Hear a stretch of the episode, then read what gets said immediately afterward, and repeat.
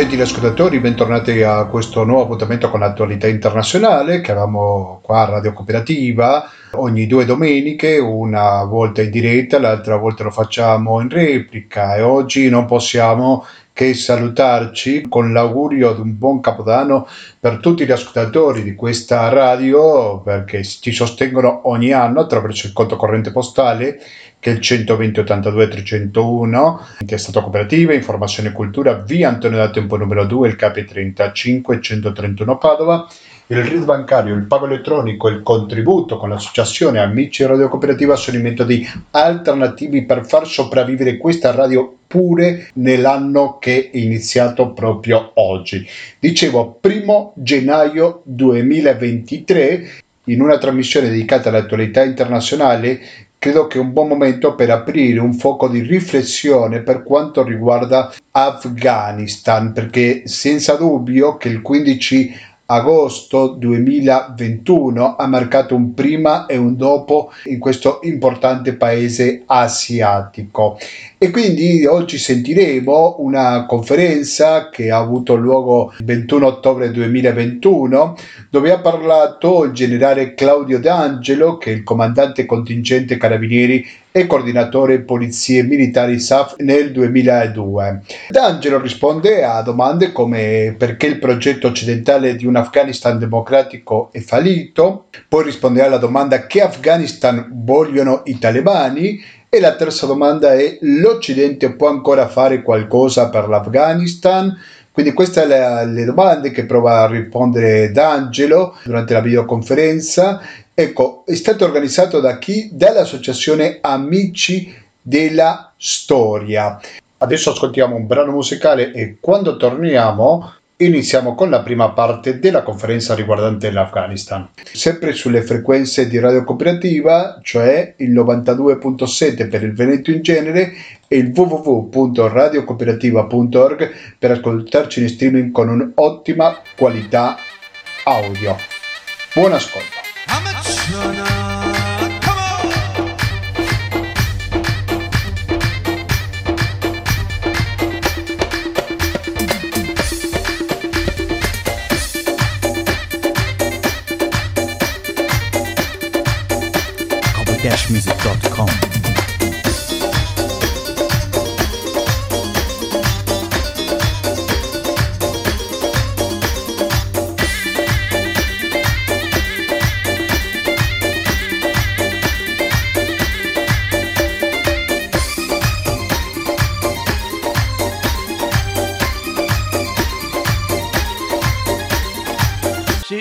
buonasera, sono Gianluigi Franchello e vi do il benvenuto a nome dell'Associazione degli Amici della Storia. Eh, L'Associazione Amici della Storia è un'associazione culturale del Centro Comune di Ricerca della Commissione Europea che si trova a Ispra sul Lago Maggiore. Eh, per questa sera ritorniamo ad una iniziativa in remoto per facilitare l'intervento di conferenzieri impossibilitati a presenziare. Comunque sono riprese le conferenze in presenza al Clubhouse e contiamo di poter utilizzare a breve l'auditorio nella sua massima capienza. Questa sera abbiamo il generale Claudio D'Angelo, comandante del contingente carabiniere e coordinatore polizie militari ISAF a Kabul nel 2002. Tratterà il tema Afghanistan, quali prospettive, introduce il collega e amico Giorgio Vanni che ha maturato la sua esperienza nelle delegazioni estere della Unione Europea in Asia centrale, fra le quali in Uzbekistan e eh, Tagikistan.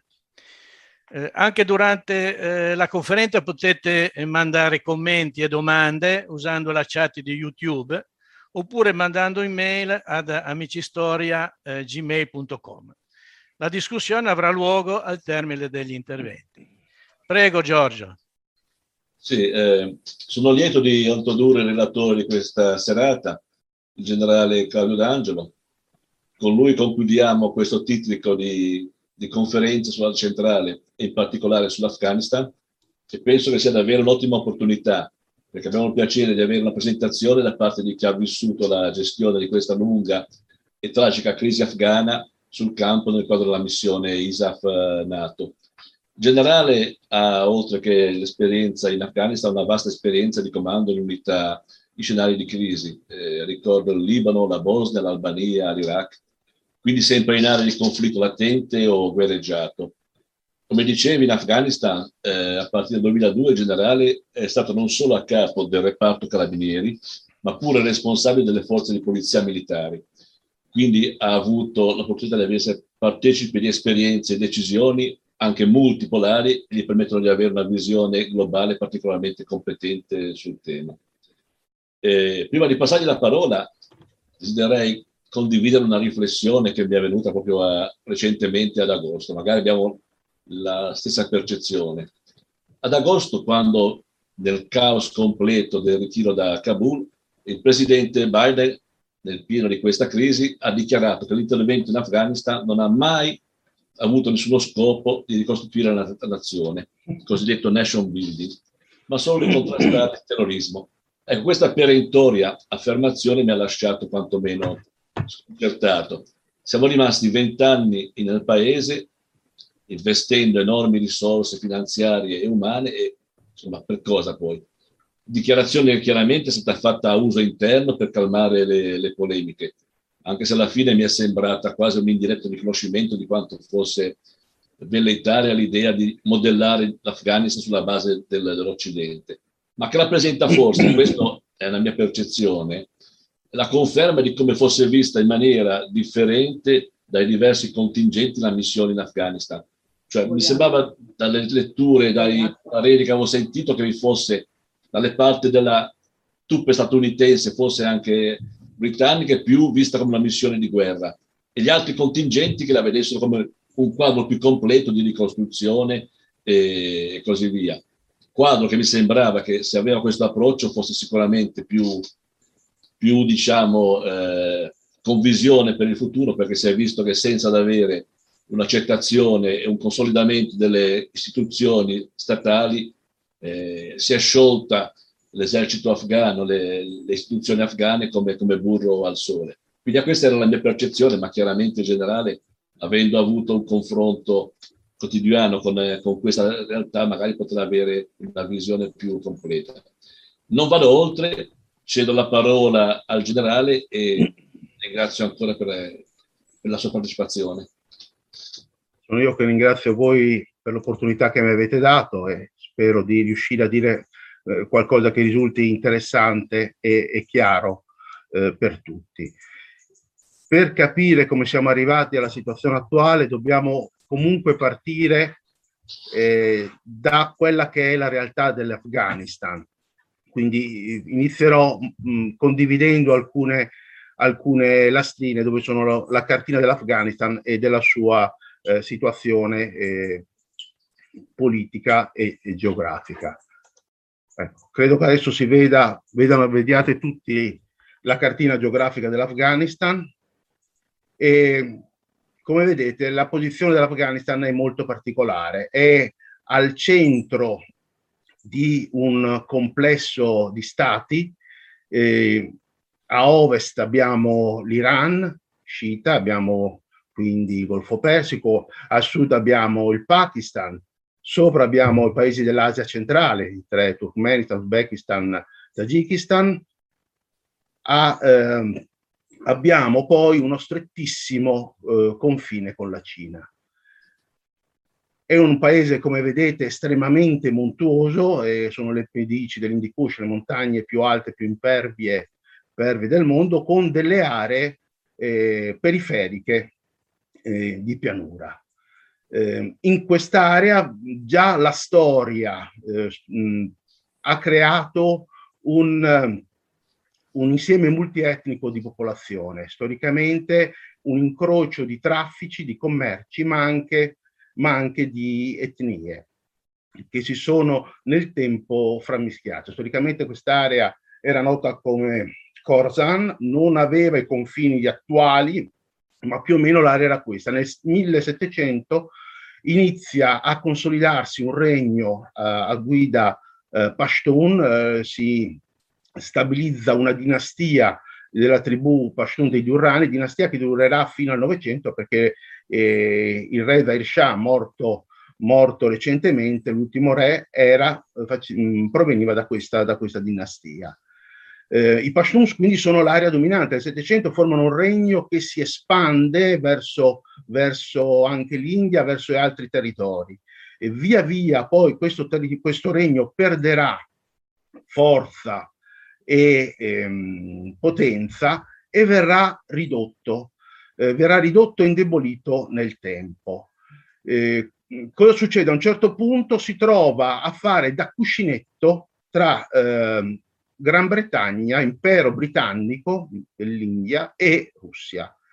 Eh, gli inglesi combatteranno tre guerre estremamente sanguinose, di cui la prima eh, persa brutalmente con la distruzione di un contingente di mh, mm, quasi 15.000 uomini, compresi i familiari, di cui torneranno nel, nel Pakistan, nell'attuale Pakistan, nell'allora impero indiano, un solo ufficiale europeo e poche decine di soldati sepoi.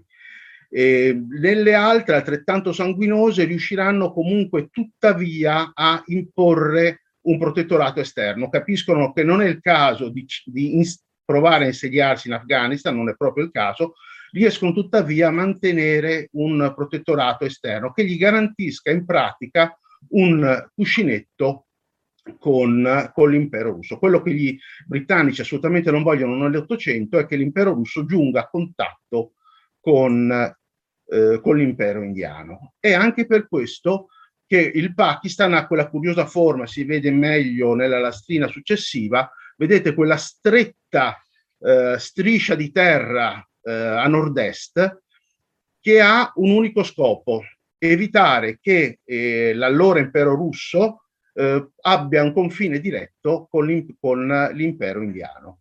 In questa maniera questa, questa fascia eh, evita, evita questo, questo confine.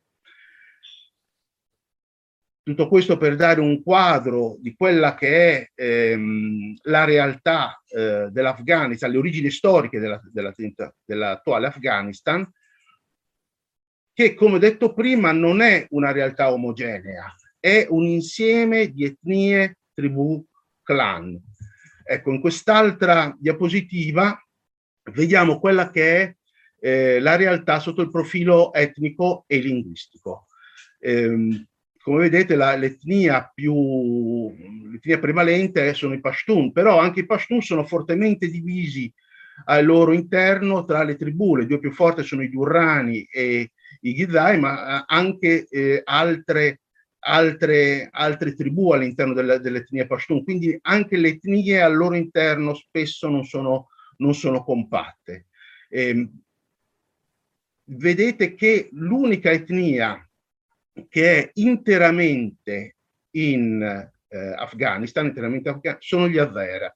Gli Azara sono um, hanno dal punto di vista eh, fisionomico eh, caratteri marcatamente eh, asiatici, probabilmente sono gli eredi dei conquistatori mongoli, ehm, per i contatti avuti all'epoca con l'impero persiano sono di religione sciita, quindi questo anche li eh, differisce dalle altre etnie, sono l'unica etnia eh, di religione sciita questo li ha esposti in particolare nel periodo dei talebani ma anche in altri periodi alle ehm, rappresaglie agli attacchi delle altre etnie. Tutte le altre etnie hanno dei riferimenti esterni. Eh, il, I Pashtun in particolare hanno, sono divisi a metà tra l'Afghanistan, più o meno, tra l'Afghanistan e il Pakistan. E c'è sempre stato un po' eh, questo discorso sia dal Pakistan nei confronti dell'Afghanistan, dell'Afghanistan nei confronti del Pakistan, timore da una parte di un tentativo di unificazione dei Pashtun e desiderio di unificarli a proprio vantaggio o comunque di imporre il proprio, controllo, il proprio controllo. Tenete presente che l'Afghanistan come Stato è precedente al Pakistan e l'Afghanistan è l'unico Stato che ha votato all'epoca contro la missione del Pakistan all'ONU. Per questa antica rivalità e questo antico desiderio di ehm, mantenere la primogenitura sul, sull'etnia, sull'etnia Pashtun e quindi di essere loro il, lo Stato che, ehm, garantiva, che, eh, garantiva la, la, il potere dei, dei Pashtun. Tenete conto che fino a eh, tempi recenti il termine afgano era riferito esclusivamente ai Pashtun, non a tutti gli afghani. Tant'è vero che la Costituzione del 2004 ha eh, sentito il bisogno di ehm, dire esplicitamente che tutti gli, tutti gli abitanti dell'Afghanistan sono afghani, anche quelli delle etnie, etnie non pashtun. Il fatto che abbia sen, eh, sentito il bisogno di dirlo esplicitamente dimostra quanto questo discorso fosse comunque ancora dibattuto. Tutte le altre etnie tagiki che sono la seconda dopo i Pashtun, ma anche gli Uzbeki, i, Turme, Turkmeni e i Beluci, hanno dei riferimenti in altri stati. Eh, dal punto di vista linguistico, ovviamente, a questa ehm, suddivisione, frammentazione etnica, corrisponde anche una frammentazione eh, linguistica. I Pashtun parlano la loro lingua, il Pashto, mentre il eh, Tagiki e Azara parlano il eh, Darsi, che è un uh, dialetto locale di origine persiana, una, una, variante locale del persiano, e che tra l'altro nei, nei, secoli è diventata la lingua franca dell'Afghanistan, la lingua eh, in, in, cui, che viene utilizzata come lingua franca in tutto il territorio afghano. Altri, eh, altre etnie parlano il loro, le loro lingue eh, originarie, ma normalmente parlano anche il, il Dari come seconda lingua. Eh, la eh, Costituzione del 2004 eh, dà eh, al, al Pashtun e al Dari il, il titolo di lingua ufficiali, ma nello stesso tempo riconosce come terza lingua la lingua di volta in volta parlata prevalentemente nelle, nelle aree locali. Eh, questo discorso di frammentazione introduce, introduce un po' il, eh, il discorso della eh, frammentazione dell'Afghanistan, frammentazione a tutti i livelli. Un eh, proverbio afgano eh, dice io contro mio fratello, noi due contro nostro cugino, noi tre contro il resto del villaggio, il nostro villaggio contro i villaggi vicini questo proverbio afgano eh, rende esplicita questa enorme eh, propensione dei, eh, dei, degli afghani alla frammentazione a tutti i livelli, capaci di unirsi contro un nemico comune, capaci anche di continuare a combattersi pur combattendo contro un nemico comune, pronti a dividersi appena il nemico comune eh, se n'è andato facendo un attimo di eh, introduzione storica su, più recente, quando iniziano i problemi? I problemi iniziano quando negli anni 60 il re Zahir Shah inizia a ehm, parlare di modernizzazione, inizia a introdurre la modernizzazione, appoggiandosi a suo cugino Daoud come primo ministro noi eh, tutti siamo abituati a ehm, idolatrare un po' i mujahideen che negli anni 70-80 hanno combattuto contro i sovietici, ma ci dimentichiamo spesso che in realtà la maggior parte di loro aveva preso le vie dei mondi già prima contro i programmi di modernizzazione, proprio in nome di una difesa dei valori tradizionali, tribali e islamici della cultura afghana. Cosa succede? A un certo punto Daoud eh, fa un colpo di Stato contro il cugino, Rezair Shah, che si rifugia a Roma, ma lo fa perché ehm, ritiene il re eh, troppo lento nell'introdurre il suo programma di modernizzazione, vuole accelerare il programma di modernizzazione. Per far questo si eh, allea a un partito eh, comunista comunisti che dopo pochi anni fanno il colpo di Stato contro di lui per portare ancora di più l'Afghanistan nell'orbita sovietica che già ci, stava, ci si stava avvicinando. Eh, a questo punto, sempre nell'ottica io contro mio fratello, eccetera, scoppiano eh, le eh, faide all'interno del Partito Comunista. Partito Comunista che si divide, un colpo di Stato interno porta al potere eh, Tale Amin, personaggio eh, estremamente determinato e feroce, che a un certo punto diventa di imbarazzo per gli stessi sovietici. I sovietici fanno il loro intervento in Afghanistan non per imporre il comunismo, ma per fermare un loro addetto che nell'imporre il comunismo per loro stessi era un po' troppo eh, spiccio e un po' troppo violento e volevano quindi in qualche maniera eh, mettere al governo una persona più eh, un governo più eh, moderato.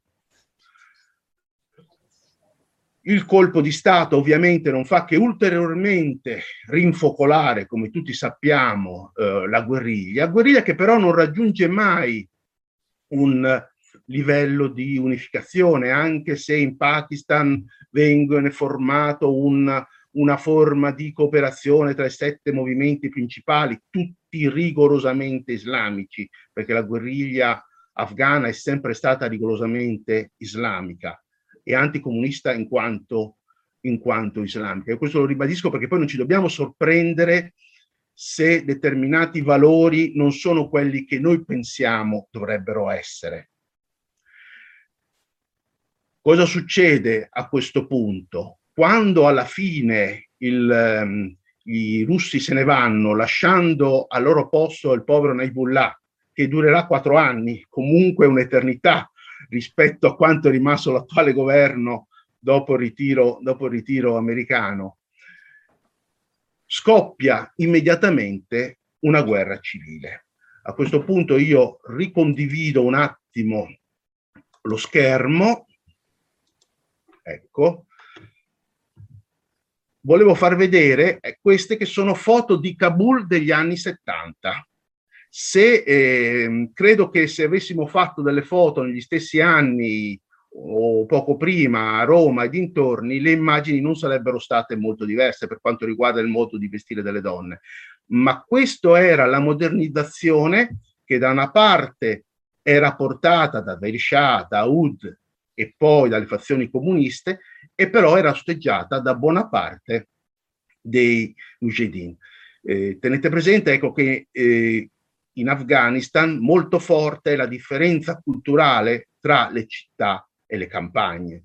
Città dove evidentemente questa azione di eh, modernizzazione, ancorché mh, era accettata, ecco, non era imposta ma era accettata, e campagne dove invece questa azione di modernizzazione era subita come un'imposizione contraria alle leggi, alle tradizioni e agli usi locali e questa eh, opposizione era quella che alimentava, che alimentava la guerriglia.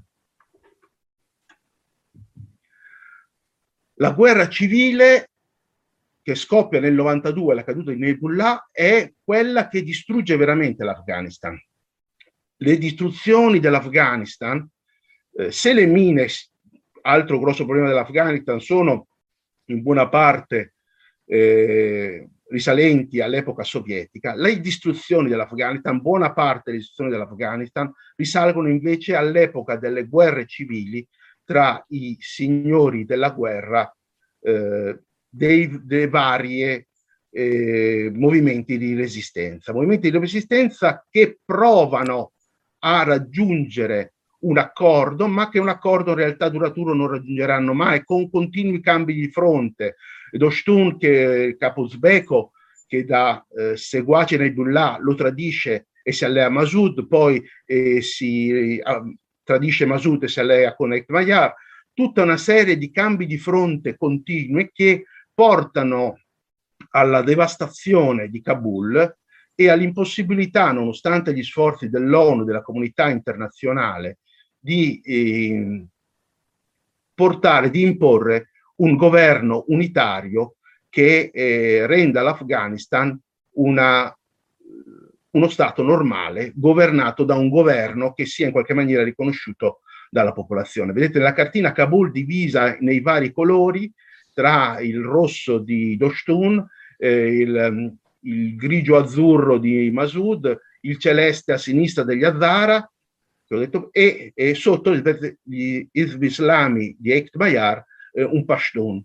Ecco, vediamo che quindi i, questa eh, suddivisione dei signori della guerra in qualche maniera continua a, nel tempo eh, la eh, divisione tra le, varie, tra le varie etnie e i contrasti tra le varie etnie ed è proprio anche questa eh, rivalità personale tra quei signori della guerra, oltre che rivalità etnica tra loro milizie, a rendere eh, di fatto impossibile in questi anni un, un accordo e la possibilità di, di un governo di transizione.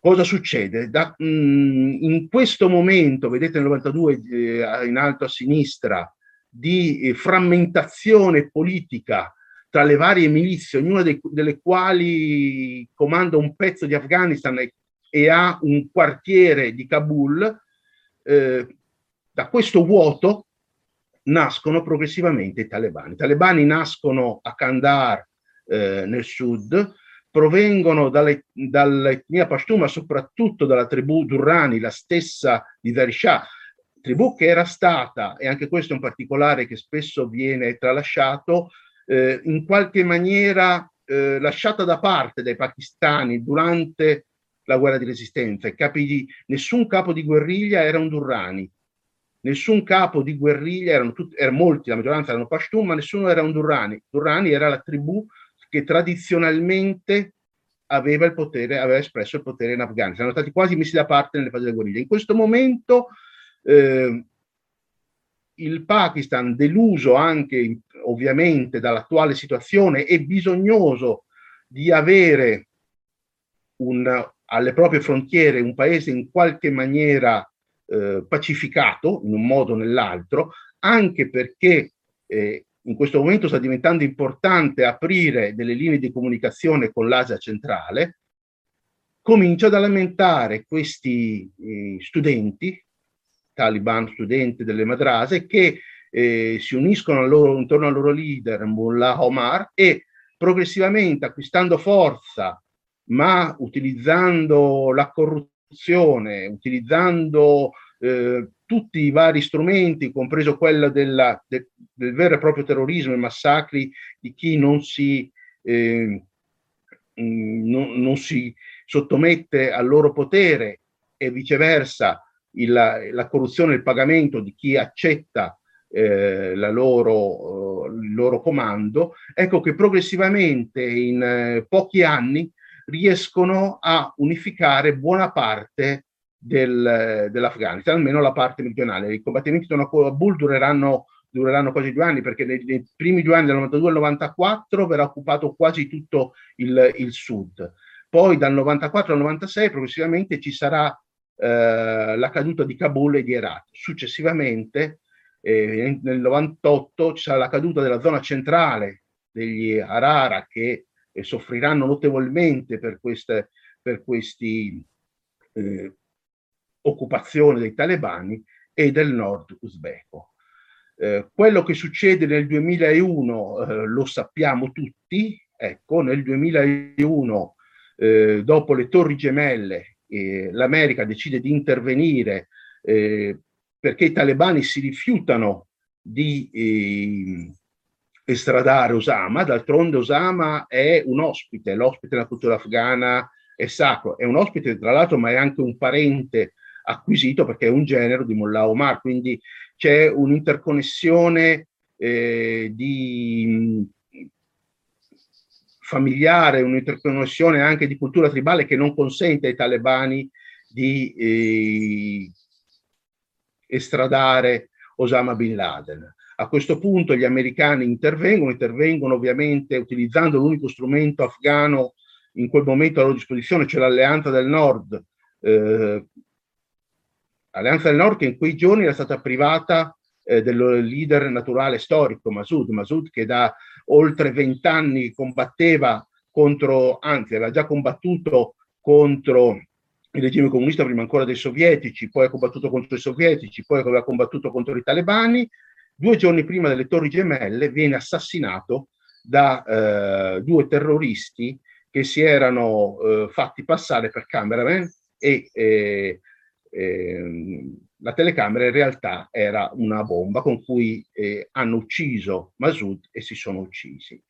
E molti sono convinti che non possa essere un caso che questo gesto sia avvenuto esattamente due giorni prima dell'attacco alle Torri Gemelle. Probabilmente i talebani, che tutto sono ma non stupidi, eh, avevano già messo nel conto che eh, gli americani avrebbero capito che era stato l'attacco che, aveva, che avrebbe condotto l'attacco alle Torri Gemelle e avrebbero, e avrebbero reagito. Nonostante questo, gli americani riescono in qualche maniera a mettere insieme una, una leadership nell'Alleanza del Nord anche prima di Masud e eh, per la fine del 2001, come vedete, buona parte buona parte dell'Afghanistan è eh, liberato eh, dai talebani, liberazione che poi si concluderà all'inizio del 2002. Esco nuovamente eh, dalla condivisione. Cosa succede? Cosa succede a questo punto? Eh,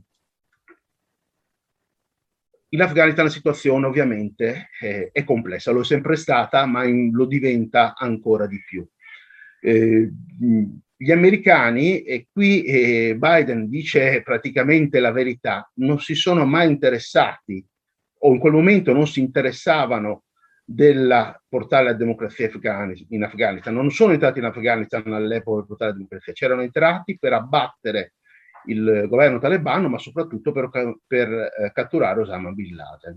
Il problema se lo pone la comunità internazionale. La comunità internazionale si riunisce a Berlino, e eh, decide di dare vita a una missione multinazionale denominata eh, ISAF, eh, International Security Assistance Force, forza di sicurezza eh, internazionale, sicurezza assistenza internazionale, destinata a supportare il governo. La scelta di, iniziale è una scelta, eh, secondo me, valida. Eh, sarà perché ne ho fatto parte, ma eh, era una forza estremamente piccola.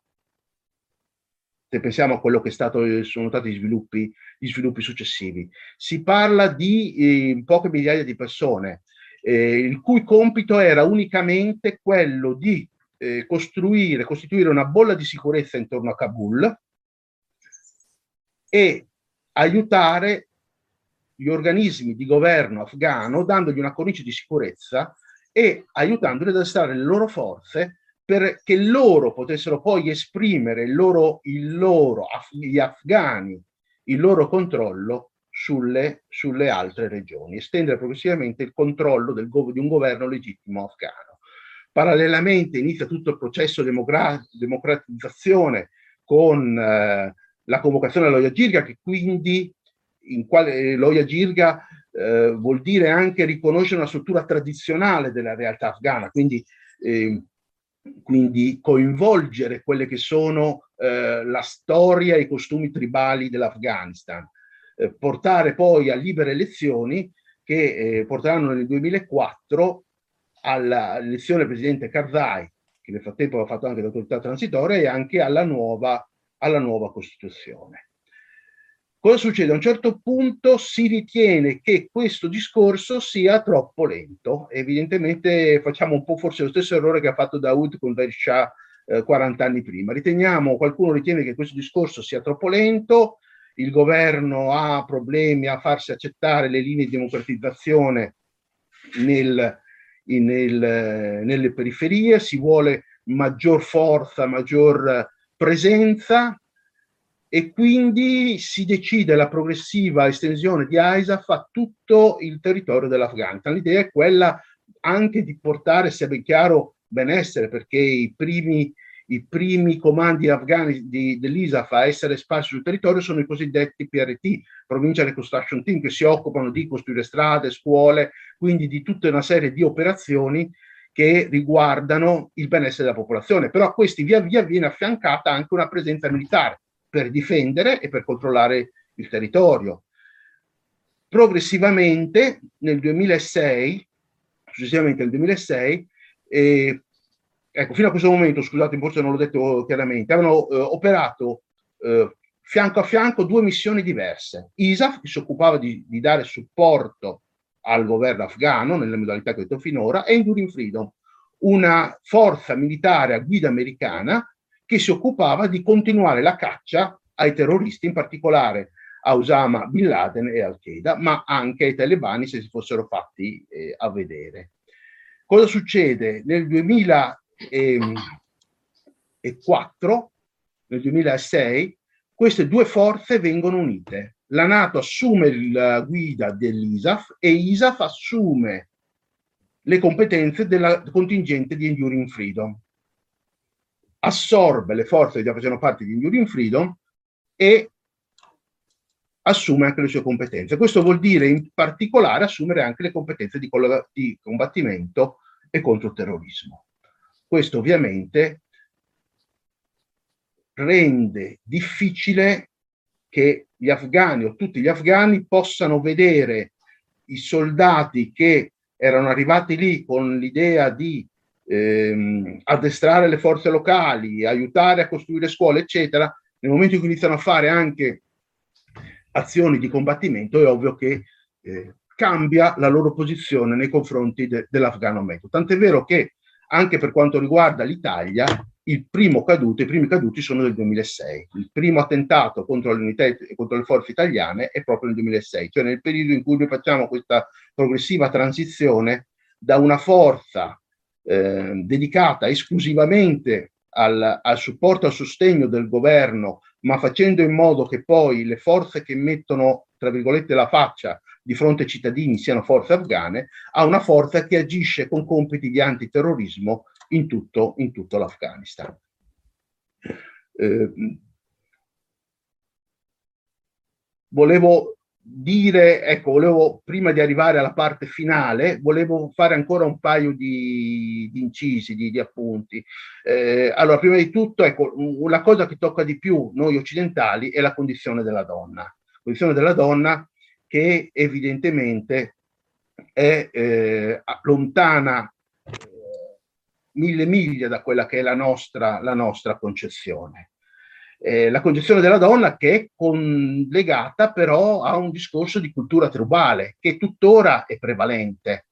E, ehm, il discorso della, del burka, per fare un esempio, anzi se un attimino torno alla condivisione, alla condivisione eh, dello schermo, il burka. Il burka è il simbolo in questo momento dell'oppressione, dell'oppressione della donna. Il burka non è un costume islamico, il burka è un eh, costume della tradizione, della tradizione afghana. Il, il, burka azzurro in particolare può sembrare strano, ma è eh, un costume tradizionale della classe nobile afghana per quanto strano possa sembrare nei secoli addietro, progressivamente si era esteso il costume islamico sarebbe lo shador o yab, cioè o il hiab, quei costumi che coprono i capelli, le braccia eh, e le gambe. Nessun eh, norma islamica obbliga a coprire, a coprire, il viso. Ma nello stesso tempo eh, io vi posso dire che nel 2002 a Kabul, con i talebani già andati via da tempo, eh, io ho visto molte donne ancora con il burqa proprio perché al di là dell'obbligo imposto dai talebani, molte donne comunque la portavano o perché convinte o perché comunque la, la, mh, il convincimento, la condizione familiare era tale per cui lo dovessero, lo dovessero portare comunque. Quindi non è che il burka è imposto dai, dai talebani e basta. Nel 2002 con i talebani già andati via, molte donne ancora portavano il burka eh, tutto sommato io posso dire che avendo visto le manifestazioni delle donne negli anni, nei giorni subito dopo la presa di Kabul, io ho visto meno burka per televisione con i talebani a Kabul ad agosto, a fine agosto di quest'anno, di quanti ne ho viste dal vivo nell'agosto del, 2000, del 2002.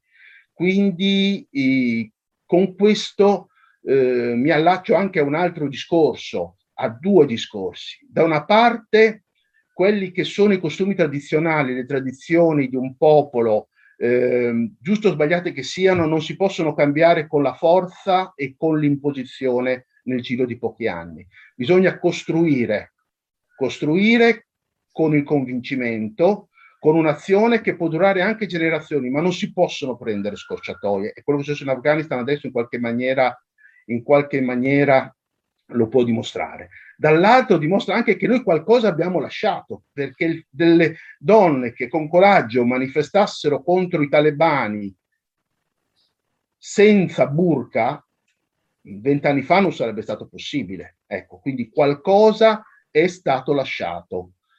Eh, un'altra cosa così che vi volevo mostrare, sottolineare di questa foto, se voi guardate la foto in basso a sinistra, vedete chiaramente una donna sotto il burka indossa un paio di scarpe con i tacchi, cosa che in Afghanistan non è assolutamente anomala. Quindi sotto il burka comunque la donna mantiene il proprio orgoglio e la propria femminilità. Eh, è una costrizione che dovrà essere eliminata, ma che non può essere eliminata con le armi nel breve tempo, dovrà essere eliminata negli anni col convincimento, convincimento uh, culturale. Scusate, ecco. riesco uh, dalla condivisione, riesco dalla condivisione e ehm, l'altra cosa eh, che volevo dire è mh, noi in questo periodo abbiamo perso complessivamente 53 eh, soldati italiani, 53 italiani sono morti in Afghanistan, a cui dovremmo probabilmente aggiungere anche un colonnello morto sotto l'ONU nel 98, di cui quasi tutti ormai eh, si sono dimenticati, e abbiamo avuto oltre 600 feriti.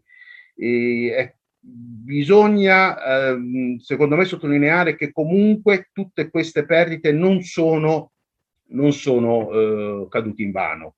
Non sono cadute in vano perché noi eh, qualcosa, qualcosa abbiamo lasciato, eh, come ho detto prima. Ehm, abbiamo lasciato subito prima che venissimo via, c'era qualcosa come un milione di donne nelle vari istituti scolastici. Quando siamo arrivati nel 2002 erano poche migliaia.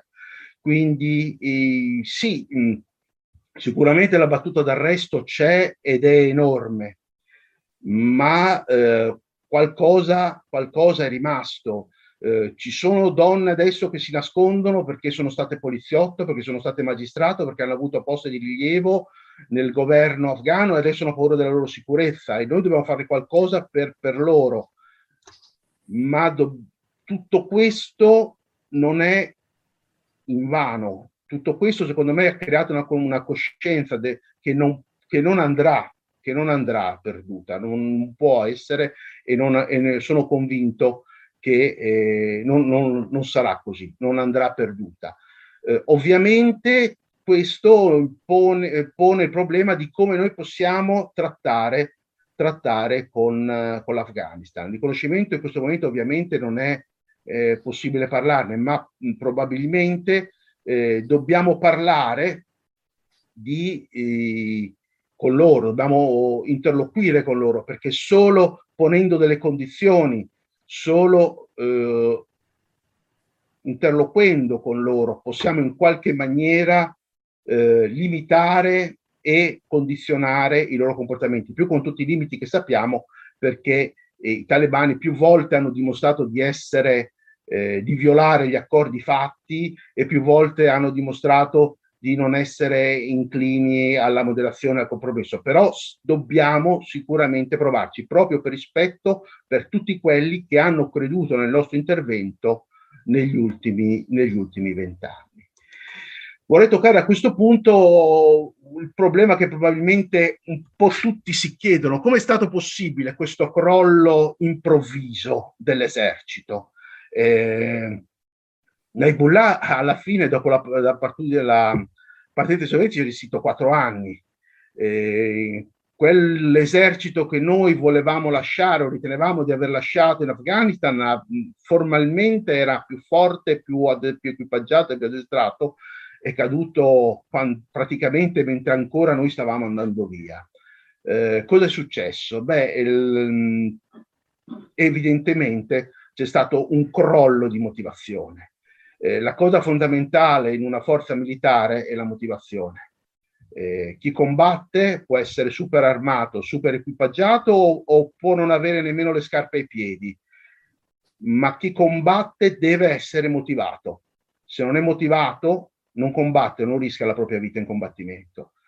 E quindi dobbiamo capire perché i soldati afghani non erano più motivati. Sicuramente non credevano, evidentemente non credevano più nel loro governo. Questo può essere anche dovuto a quello che dicevo prima, eh, aver voluto imporre dall'alto, dall'esterno, eh, dei modelli culturali che non erano propri degli afghani e che quindi non erano sentiti nemmeno dai soldati e dai poliziotti afghani come loro e come tali per i quali valesse la pena, la pena di combattere.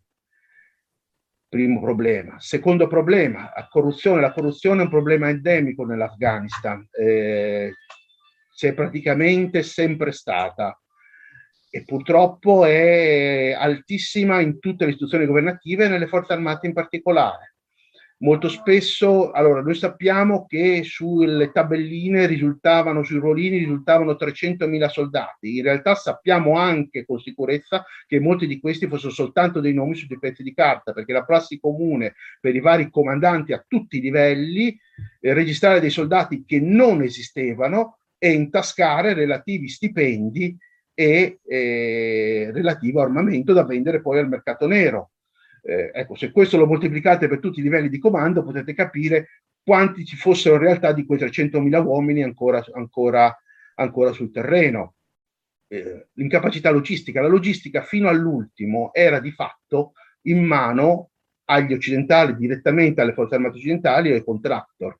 Nel momento in cui gli occidentali sono andati via e sono andati via sia come forze armate che come contractor, la catena logistica che è fondamentale di una guerra moderna è venuta completamente a mancare. Si è parlato molto di tutti gli aeromobili eh, che sono stati abbandonati, tutti i mezzi che sono stati abbandonati in Afghanistan, ma in realtà soprattutto gli aeromobili sono già praticamente inservibili perché non c'è nessuno che ci faccia la manutenzione e probabilmente erano già inservibili nel, quando, quando eh, i talebani hanno preso Kabul. Altro problema, eh, le divisioni etniche, di cui ho già parlato molto, eh, che influiscono sicuramente sulla solidità delle parti. Eh, L'afgano è un guerriero terribile quando difende la propria valle, la propria tribù, la, la propria località. Non ha molta voglia spesso di andare a combattere da altre parti, perde motivazione. Quindi eh, anche questo è un problema, la difficoltà di trovarsi lontano dalle proprie famiglie, il timore per le proprie famiglie, un, un nemico implacabile che minaccia di ritorsione te la tua famiglia, ma dall'altra parte ti offre una via di fuga agevolata se ti arrendi e se gli lasci strada libera e soprattutto garantisce che non farà nessuna ritorsione nemmeno contro la tua famiglia.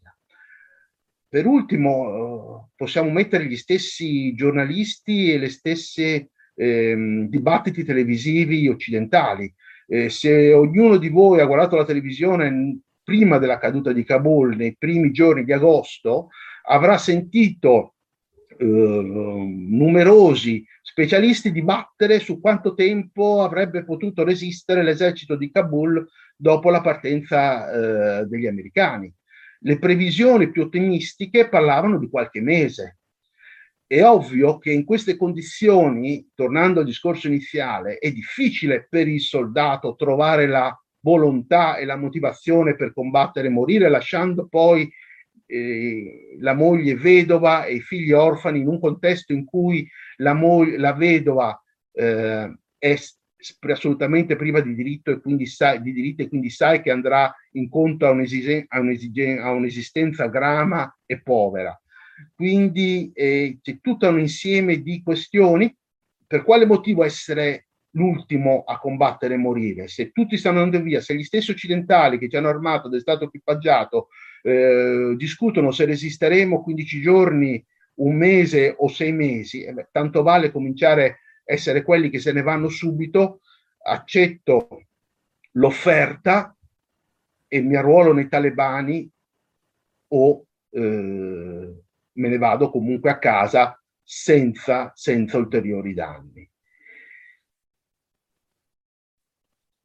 Cosa resta nell'Afghanistan attuale? eh, come ho detto prima, restano molte delle cose che noi abbiamo lasciato, le scuole, le strade, tratti di ferrovia, eh, tutte cose che dal punto di vista economico, se e quando riuscirà a riprendere un'economia, eh, potranno essere utili.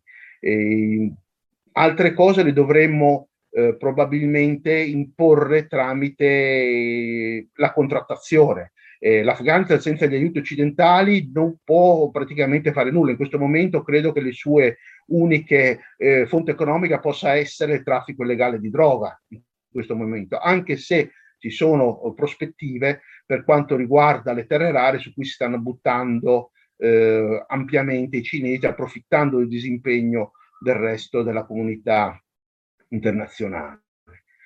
Eh, un altro fattore di cui tenere presente è che i talebani comunque non sono più quelli di, vent'anni fa, erano originati come eh, un'espressione dell'etnia Pashtun e del ritorno al potere dell'etnia Pashtun e in particolare eh, dei Durrani, ma eh, questa nuova versione dei talebani è in qualche maniera più ricca di componenti, ha inglobato anche in questa fase di scioglimento delle forze armate, delle forze di sicurezza afghane, molte componenti di altre etnie, anche se a questo assorbimento non ha ehm, corrisposto un loro inserimento in quelli che sono gli organi di comando. Il governo è tuttora sostanzialmente un'espressione delle, delle, delle vecchia ehm, comando Pashtun e e eh, tra l'altro con molti elementi inclusi nelle varie liste di terroristi eh, redatte sia dell'ONU che, de, che degli americani. Quindi, quindi, le prospettive sono sicuramente in questo momento ancora molto, molto incerte. Eh, dipenderà molto dalla capacità occidentale di ehm, instaurare comunque un dialogo, eh, anche nella consapevolezza dell'inaffidabilità, scusatemi se lo ripeto, del, dei, dei talebani, ma se non parliamo, se non cerchiamo in qualche maniera di contrattare le possibili aiuti, vuol dire rinunciare ad aiutare non solo non il governo talebano in quanto tale, ma anche gli afghani, soprattutto quegli afghani che in qualche maniera eh, hanno creduto in noi negli ultimi vent'anni. Io a questo punto eh, lascerei, lascerei spazio alle domande.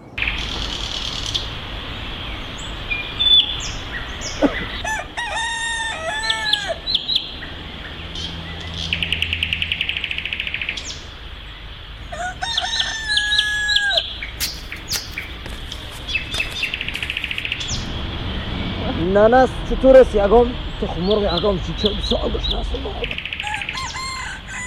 برو گم شو پیشم برو با خدا برو گم شو برو شاهزاده اون نی بالای سرم کار روزگار به خود پیدا کن که زن بتونه تضابط از سرم کم شود پس پس خانه گل مرجان هستی جو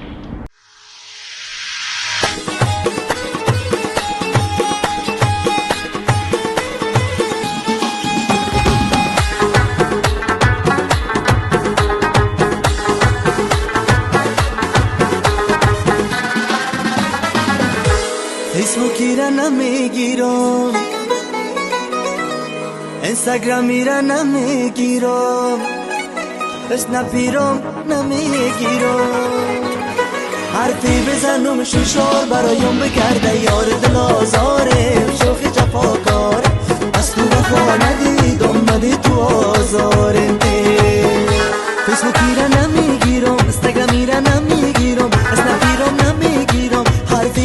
خانم شوشار برایم بگرده یار دل آزاره. شوخ جفا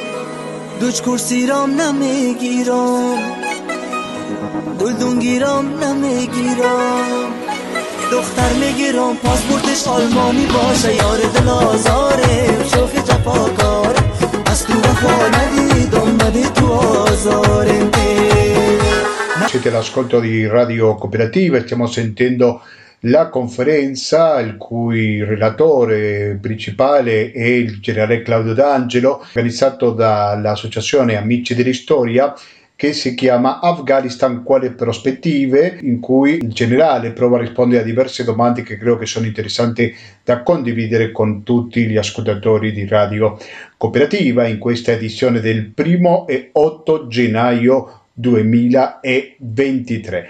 Continuiamo all'ascolto della conferenza Afghanistan quale prospettive. Grazie, grazie generale. E Giorgio, eh, volevi fare un intervento? Vuoi dire qualcosa? Volevo tanto una prima riflessione e una domanda.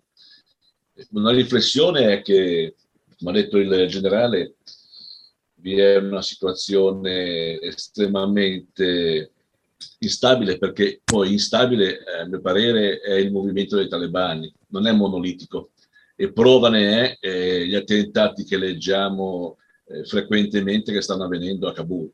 Vi sono diverse anime dei talebani e diverse anime quindi hanno diverse eh, affidabilità, nel senso che i talebani sono già premuniti a luglio di andare nelle cancellerie eh, delle grandi potenze della regione a Pechino e a Mosca per dare assicurazioni da una parte di non intervenire nel Xinjiang cinese. Xinjiang cinese è la regione al confine con l'Afghanistan, abitata dagli uiguri, che è la minoranza islamica, che quindi ha grossi problemi per i cinesi. E dall'altra parte ha dato assicurazioni a Mosca di non intervenire nell'Asia centrale per eh, fomentare eh, separatismo o estremismo. Questo perché cercano un riconoscimento e cercano inoltre chiaramente di non avere solo eh, il contributo occidentale per l'aiuto alla sopravvivenza dello Stato, che diventa problematico naturalmente oggi, ma di avere la possibilità di fare riferimento a russi e particolarmente ai cinesi, perché i cinesi ora eh, hanno la grande opportunità di vedere tramite l'Afghanistan aprirsi un corridoio per la nuova via della seta, non solo che va verso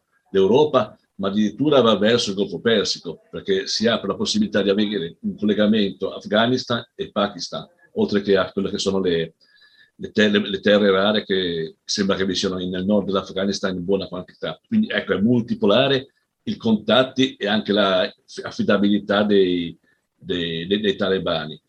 Chiaramente eh, questo si si inserisce nel grande gioco, tutto quello che è Asia centrale e quello che è Afghanistan.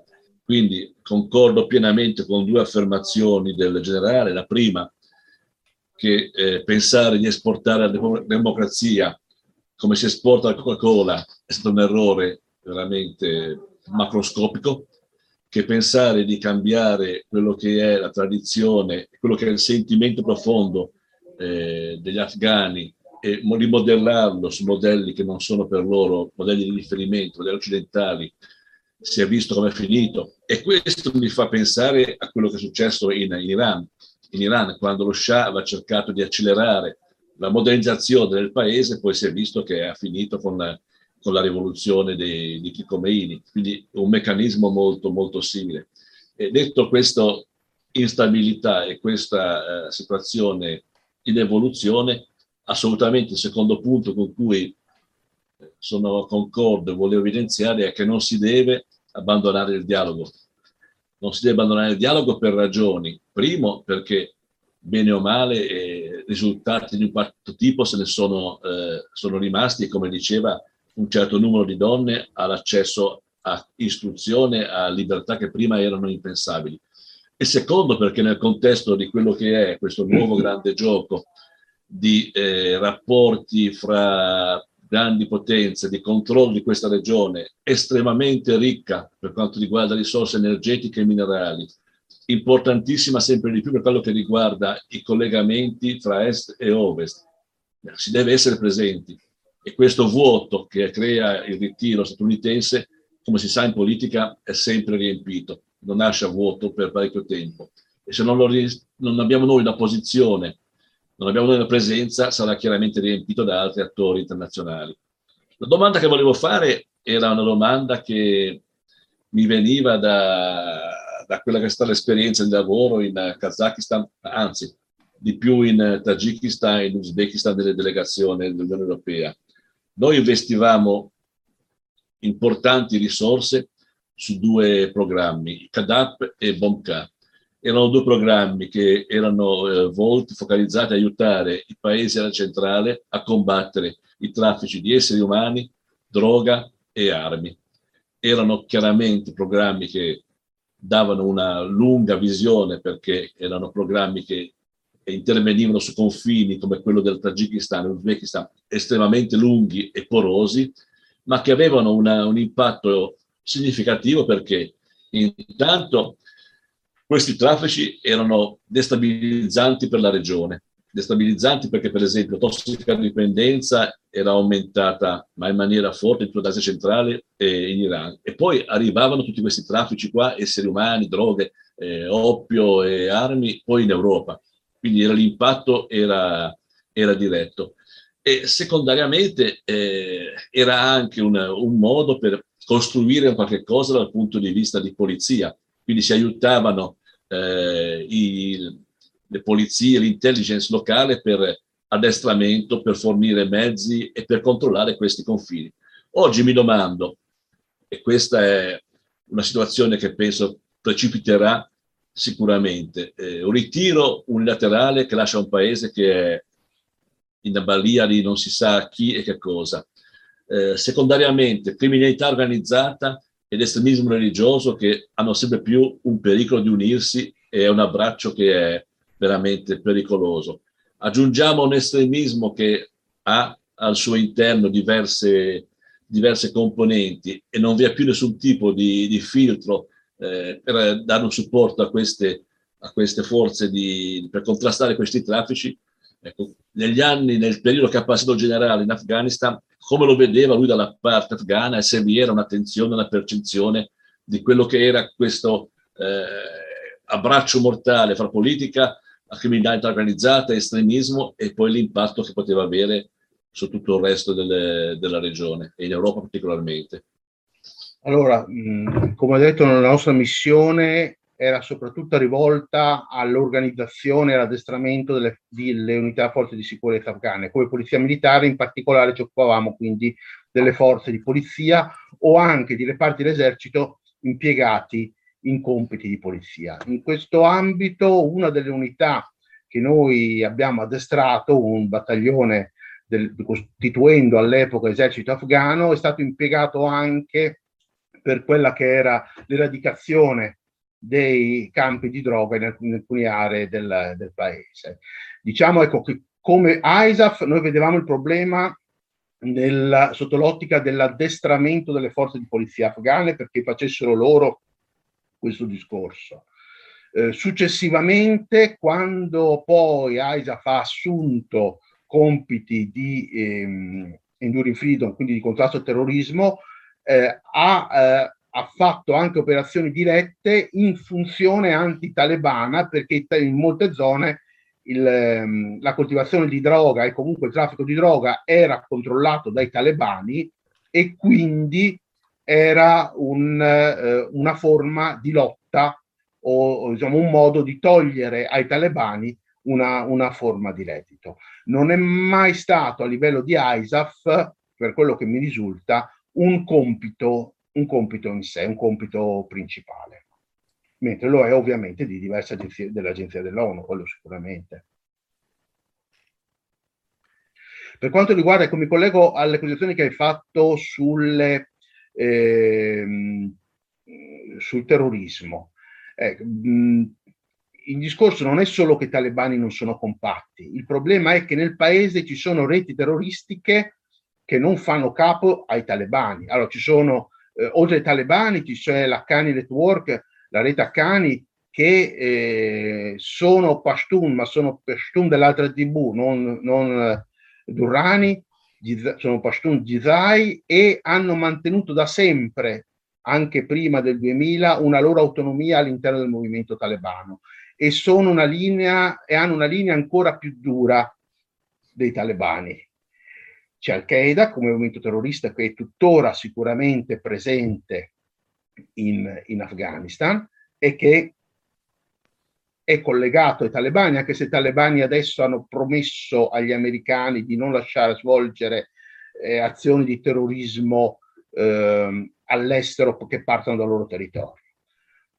Vedremo quali saranno poi, questi, come si svilupperanno in questo punto i rapporti tra i talebani e Al-Qaeda ancora presente in Afghanistan. Ma poi abbiamo tutta una serie di movimenti terroristici che eh, non fanno capo ai talebani, anzi combattono i talebani. Prima fra tutti eh, la branca Khorasan dell'ISIS, dell'ISIS. Eh, L'ISIS ha una propria branca nell'Afghanistan che è ferocemente contraria ai talebani, considera i talebani eh, dei venduti agli americani e dei miscredenti e eh, li sta attaccando in maniera, abbiamo visto anche diversi attentati, addirittura alle moschee, l'attentato alle moschee è una cosa gravissima all'interno del mondo musulmano. Eh, addirittura un funerale della madre di un capo talebano, eh, quindi mh, una, degli attacchi diretti e pesanti contro, contro il governo talebano perché vogliono dimostrare che i talebani non sono in grado di garantire la sicurezza del paese perché uno dei motivi per cui i talebani hanno avuto successo nel 92-96, ma anche adesso, è che loro si sono sempre presentati come una forza in grado di mantenere il paese, cioè la sicurezza nel paese. Noi, quando prendiamo il potere, garantiremo la sicurezza a tutti. E questa promessa di sicurezza è sempre stata molto importante nel loro eh, apparato propagandistico.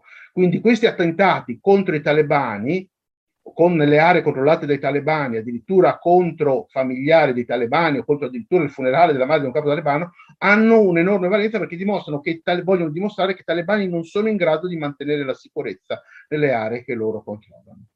Oltre a, tutti que- oltre a queste principali c'è tutta una serie di altri movimenti eh, terroristici che, che, si richiamano per esempio ai, um, a minoranze etniche e che sono quindi molto pericolosi per i paesi vicini, tipo eh, turkmeni, eh, uzbeki, ma soprattutto gli Uguri. Uno dei motivi per cui i cinesi stanno parlando con i talebani è perché vogliono da loro eh, la promessa o l'impegno a contrastare un movimento indipendentista Iguri che opera dall'Afghanistan nella, eh, nella loro provincia musulmana.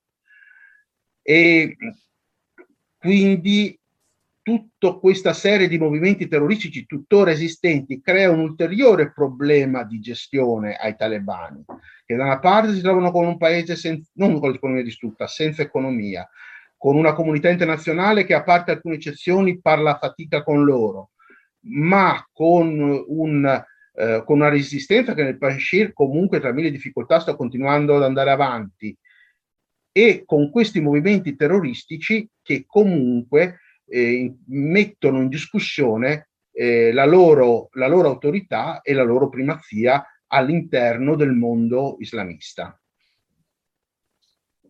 Su questo volevo aggiungere no, l'Asia centrale, come si vedevano le cose, vi erano tre sigle, due sigle e un eh, grosso pericolo visto come estremismo. Il grosso pericolo era i foreign fighter, quindi il ritorno di coloro che avevano combattuto, che erano molto numerosi, centroasiatici, in Siria, in Iraq così via. E la risposta, una delle tante, era stata levargli la nazionalità. Quindi già levargli questa possibilità di rientrare ufficialmente. Altre due sigle erano l'Uzbekistan Islamic Movement, che era eh, in conflitto con i talebani, ma sembra che poi appunto abbiano rivisto le posizioni, e più che altro la terza, come citavo prima la Cina, che è la, la sigla TEAM, Turkmenistan Islamic Movement, che questa era una sigla di terroristi uiguri, quindi combattenti uiguri, come si diceva, lo Xinjiang, ma che ha trasformato il loro obiettivo, quindi era una, alzare l'arcitella del gioco, non più solamente concentrarsi sul, sul, sul Xinjiang, ma col progetto di un califfato che comprenda l'Asia centrale, tutti i paesi delle cinque repubbliche, che comprenda l'Afghanistan e lo Xinjiang, quindi un califfato che abbia una dimensione e delle eh, capacità che anche solo il, il pensiero, il sogno è inimmaginabile da eh, nessuna in questo senso, regione. In questo senso si stanno adesso in qualche maniera alleando con l'ISIS Khorasan che ha lo stesso, che ha lo stesso progetto, parte arrivato, sono, partendo da posizioni diverse sono arrivati allo stesso progetto. Bisogna ricordare anche che in Afghanistan adesso ci sono le basi dei cosiddetti talebani pakistani, movimento di opposizione al governo pakistano che è ritenuto troppo, troppo medorato e non, abbastanza, e non abbastanza islamico e che hanno le loro basi in Afghanistan. Quindi ecco, come poi i, i talebani, il governo talebano in qualche maniera darà corso alle sue promesse di evitare che dal suo territorio partano attacchi terroristici contro gli altri paesi, è tutto un problema che dovrà, che dovrà essere visto e, e mh, dal quale discenderà anche la credibilità dei talebani nella, nel, nella compagine internazionale. Hai forse altre domande Gianluigi? Ma eh, non vedo altre domande, per cui insomma se c'è ancora qualche cosa da aggiungere io direi che possiamo anche terminare. Ecco. Beh sì, direi che per aggiungere due parole era di inquadrare in un contesto anche che, che parla degli altri attori internazionali importanti che hanno interessi in questo nuovo grande gioco e ad esempio l'India l'India dal 2015 si è accorta che non poteva assolutamente lasciare perdere l'Asia centrale, quindi con il Premier Modi ha fatto missioni e ha cominciato a investire fortemente anche lei per avere dei legami. Tra l'altro un, un'idea, un sogno indiano è di avere una, un gasdotto che vada dal Turkmenistan all'India passando per l'Afghanistan, secondo me è un grande sogno. E il pericolo che vede l'India di sentirsi accerchiata, nel quanto la Cina se eh, riesce eh, il movimento dei talebani ad assicurare una, una, eh, diciamo, un'affidabilità a quelli che sono stati i suoi impegni, la Cina potrebbe avere veramente un corridoio che va fino al, al Golfo Persico, passando per Afghanistan e Pakistan e sentirsi quindi circondata. Non dimentichiamo che Cina e India sono ancora in situazione di conflitto per quanto riguarda eh, parecchi eh, punti di confine in, nell'Himalaya. Poi vi è l'Iran, l'Iran come si diceva eh, questa, aveva questa presenza con gli Arara, questa minoranza sciita e la, l'Iran eh, è forse uno dei grandi perdenti di questo ritiro, perché l'Iran si vedrà eh, si vedrà eh, coinvolto in un problema di un sacco di rifugiati che passeranno dal suo territorio e vedrà inoltre il discorso che prima dicevo, il pericolo del traffico di stupefacenti che invaderà il suo territorio. E già la tossicodipendenza non è, non è da poco. E ultima, non dimentichiamo la Turchia. La Turchia eh, aveva abbastanza sorpreso nel pieno della crisi dell'aeroporto di Kabul che i talebani avevano, avevo sentito una notizia, volevano proporre alla Turchia la gestione dell'aeroporto di, di Kabul. Eh. La Turchia, non dimentichiamo che ha delle grandi ambizioni in Asia centrale, perché dal punto di vista di soft power, dal punto di vista di linguistico o di cultura, la sua influenza è assolutamente importante.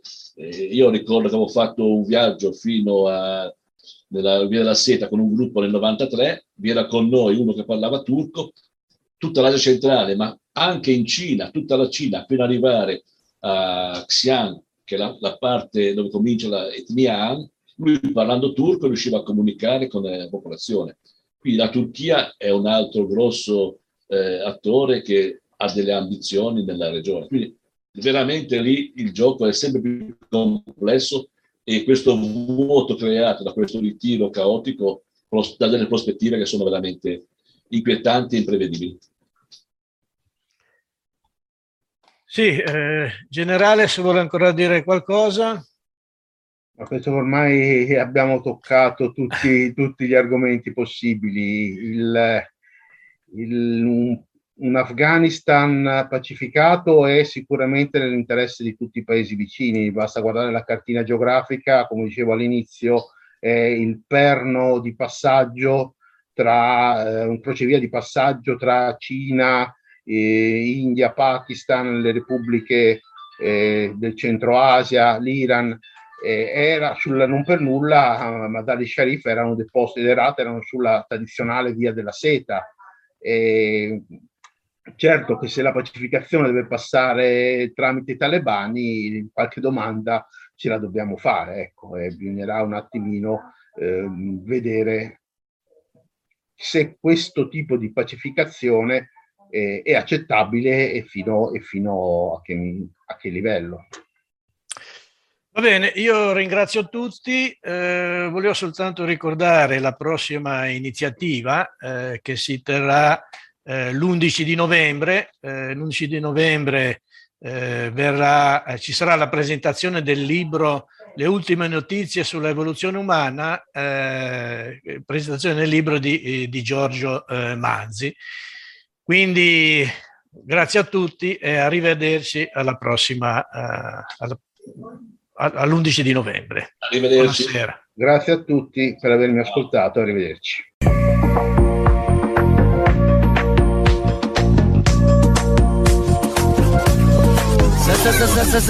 سلام وعليكم من دلبر مكروني چشمون سلی چشم خری کیرونی. سلام وعليكم حکی جای ریز میزم. نازدار که جامعه بدیم همه چیزم. Cari ascoltatori, è il momento di concludere con la prima puntata naturalmente del 2023 perché oggi è il primo gennaio e l'abbiamo dedicato alla conferenza Afghanistan quale prospettive in cui il generale Claudio D'Angelo ha provato a rispondere domande come perché il progetto occidentale di un Afghanistan democratico è fallito, che Afghanistan vogliono i talebani e l'Occidente può ancora fare qualcosa per l'Afghanistan?